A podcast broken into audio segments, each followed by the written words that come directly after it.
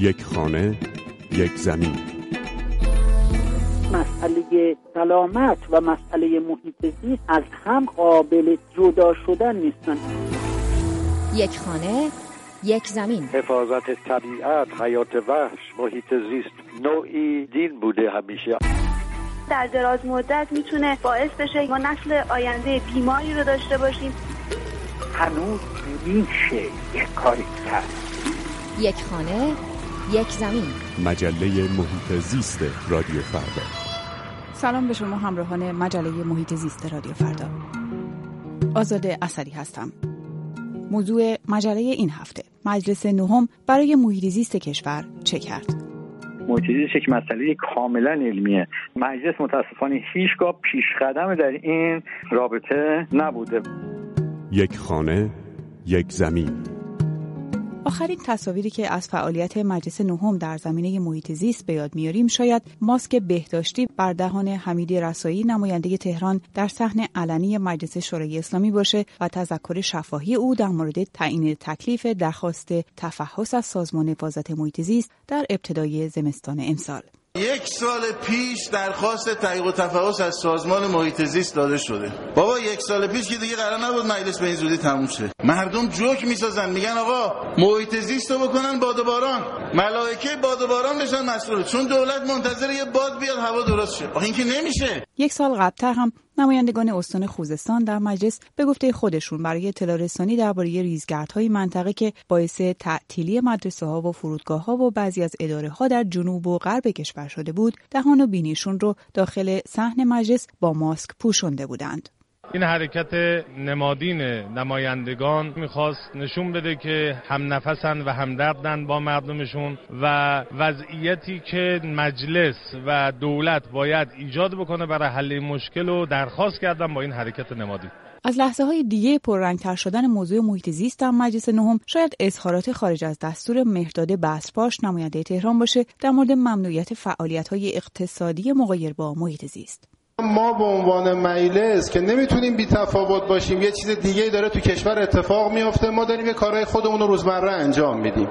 مثلا من نمی‌دونم چه اصراریه برای تعطیل نکردن مدارس. بچه های ابتدایی سنین هفت ساله هشت ساله نه ساله تو این هوای آلوده دارن میرن مدرسه. مردم از مجلس هم به عنوان ناظر یه توقعی دارن میگن چرا صدای شما در نمیاد؟ اما در کنار همه این اعتراض ها تذکرهای شفاهی و نطقهای خارج از دستور در مدت زمانی چهار ساله که از عمر مجلس نهم میگذره نمایندگان مجلس شورای اسلامی به صورت عملی برای جلوگیری از تخریب بیشتر محیط زیست در کشور چه کردند؟ دکتر نورالدین پیرمعزن پزشک و مخبر و سخنگوی فراکسیون بهداشت و درمان مجلس ششم و هفتم که حالا در آمریکا زندگی می‌کنه میگه نماینده های مجلس شورای اسلامی چندان قدرتی برای تغییر شرایط ندارند. با توجه به اتفاقات تلخی که از نظر محیط زیستی در ایران در حال شکل است و تقریبا میشه گفت که سه شهر از ده شهر آلوده جهان در ایران قرار دارند و مخصوصا با توجه به پایین افتادن سن پیدایش سرطان در تهران زنگ خطری است بر آلودگی بیش از اندازه و غیر قابل تحمل برای ساکنین شهر تهران. این دوتا رو در کنار هم بذاریم. نشون میده که مجلس هم می‌تونه که نقش تعیین کننده ای داشته باشه یک مجلس درست باشه و هم اگر عوامل موثر در به هم ریختگی محیط زیست و آلودگی هوا رو در تهران و در کشور آناتومیش رو کالبد شکافی کنیم میشه فهمید که مشکلی نیست که نشه حل کرد. منتها شرطی که مجلس و نمایندگان آن قدرت اثرگذاری در تعیین سرنوشت مردم داشته باشند. اما اگه به گفته این نماینده پیشین مجلس قدرت و توان سیاسی هم در مجلس وجود نداشت در سالی که گذشت 107 نماینده مجلس به حسن روحانی رئیس جمهور ایران تذکر دادند و خواهان اقدام دولت برای نجات جان مردم در برابر آلودگی هوا شدند. اتخاذ تدبیر لازم برای نجات جان مردم به ویژه کودکان بیگناه و کهنسالان و بیماران در برابر آلودگی بی سابقه هوا. همین نمایندگان اما در همین دوره مجلس کمی دورتر و دیرتر در اسفند ماه سال 93 بود که طرح دو فوریتی ادغام سازمان حفاظت محیط زیست در وزارت جهاد کشاورزی رو با 82 امضا به هیئت رئیسه مجلس ارائه کردند. نمایندههای مجلس رئیس سازمان حفاظت محیط زیست رو به سیاسی کاری متهم کردند و در گفتگو با برخی از خبرگزاری ها گفتند محیط زیست برای مسئولان این سازمان اولویت دست چندمه. موضوعی که البته رئیس سازمان حفاظت محیط زیست اون رو به مجلس نهم پیوند زد و در واکنش اعلام کرد گروهی خاص از نمایندگان مجلس نهم با مسائل زیست محیطی برخوردهای سیاسی می کنند. تعدادی از همین بهارستان نشین ها هم اعلام کردند بودجه های تخصیص یافته به سازمان حفاظت محیط زیست صرف امور سیاسی میشه. بودجه محیط زیست بحث جنجالی سال 92 در مجلس بود. لایحه بودجه 92 کل کشور در بخش ملی محیط زیست نشون می‌داد اعتبارات سازمان حفاظت محیط زیست نسبت به سال قبلترش بیش از 35 درصد و اعتبارات محیط زیستی بقیه دستگاه ها بیش از 20 درصد کاهش داشته.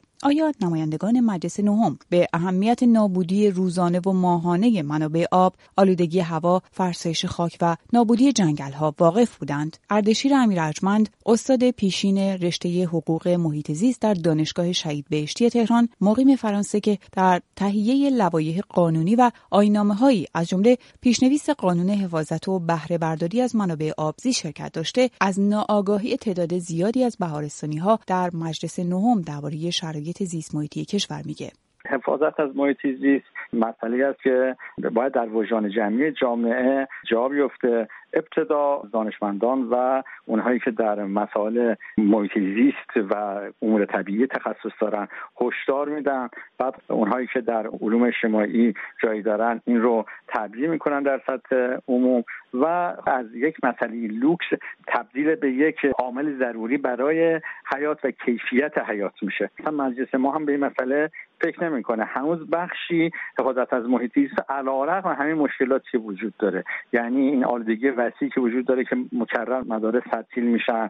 هشدارهای زیست در نقاط مختلف داده میشه. به نظر مثل هنوز بهش در وجدان جمعی خود مجلس و به تبع اون جامعه جان انداختن که حفاظت از محیط زیست یک مسئله لوکس نیست. توسعه پایدار یک ضرورت هست و اگر اتفاق نیفته مثلا کیفیت حیات بلکه خود ادامه حیات هم با خطر مواجه هست. با این همه آلودگی هوا که در این مدت از جمله موضوعهای مشترک انتقادی بعضی از نمایندگان مجلس نهم بود باعث شد نمایندگان با بررسی لایحه اصلاح قانون نحوه جلوگیری از آلودگی هوا طبق اصل 85 قانون اساسی موافقت کنند. با مواردی مشخص در این لایحه برای اصلاح کیفیت بنزین گازوئیل و خروج صنایع آلاینده از تهران که می‌تونه برای کاهش آلودگی هوا موثر باشه. اون هم برای آلودگی هوایی که به گفته سخنگوی فراکسیون محیط زیست همین مجلس میراث شومیه که به دولت یازدهم رسیده. هرچند که البته کمیسیون اصل 90 مجلس نهم و بسیاری از نمایندگان زیر بار نقش بنزین تولید داخلی یا بنزین پتروشیمی در آلودگی هوا در دولت احمدی نژاد نرفتند. اما هرچقدر محیط زیست در مجلس کمرنگتر و کم رونقتر و کم رمقتر شد دولت یازدهم تلاش کرد با فعالیت های خودش خودش رو دولت محیط زیستی معرفی کنه. اونطور که محمد مجابی معاون سازمان حفاظت محیط زیست گفته در مجلس نهم طرحهایی مطرح شده که با همکاری دولت تبدیل به لایحه شدند که در انتظار تصویب در صحنه علنی مجلسند.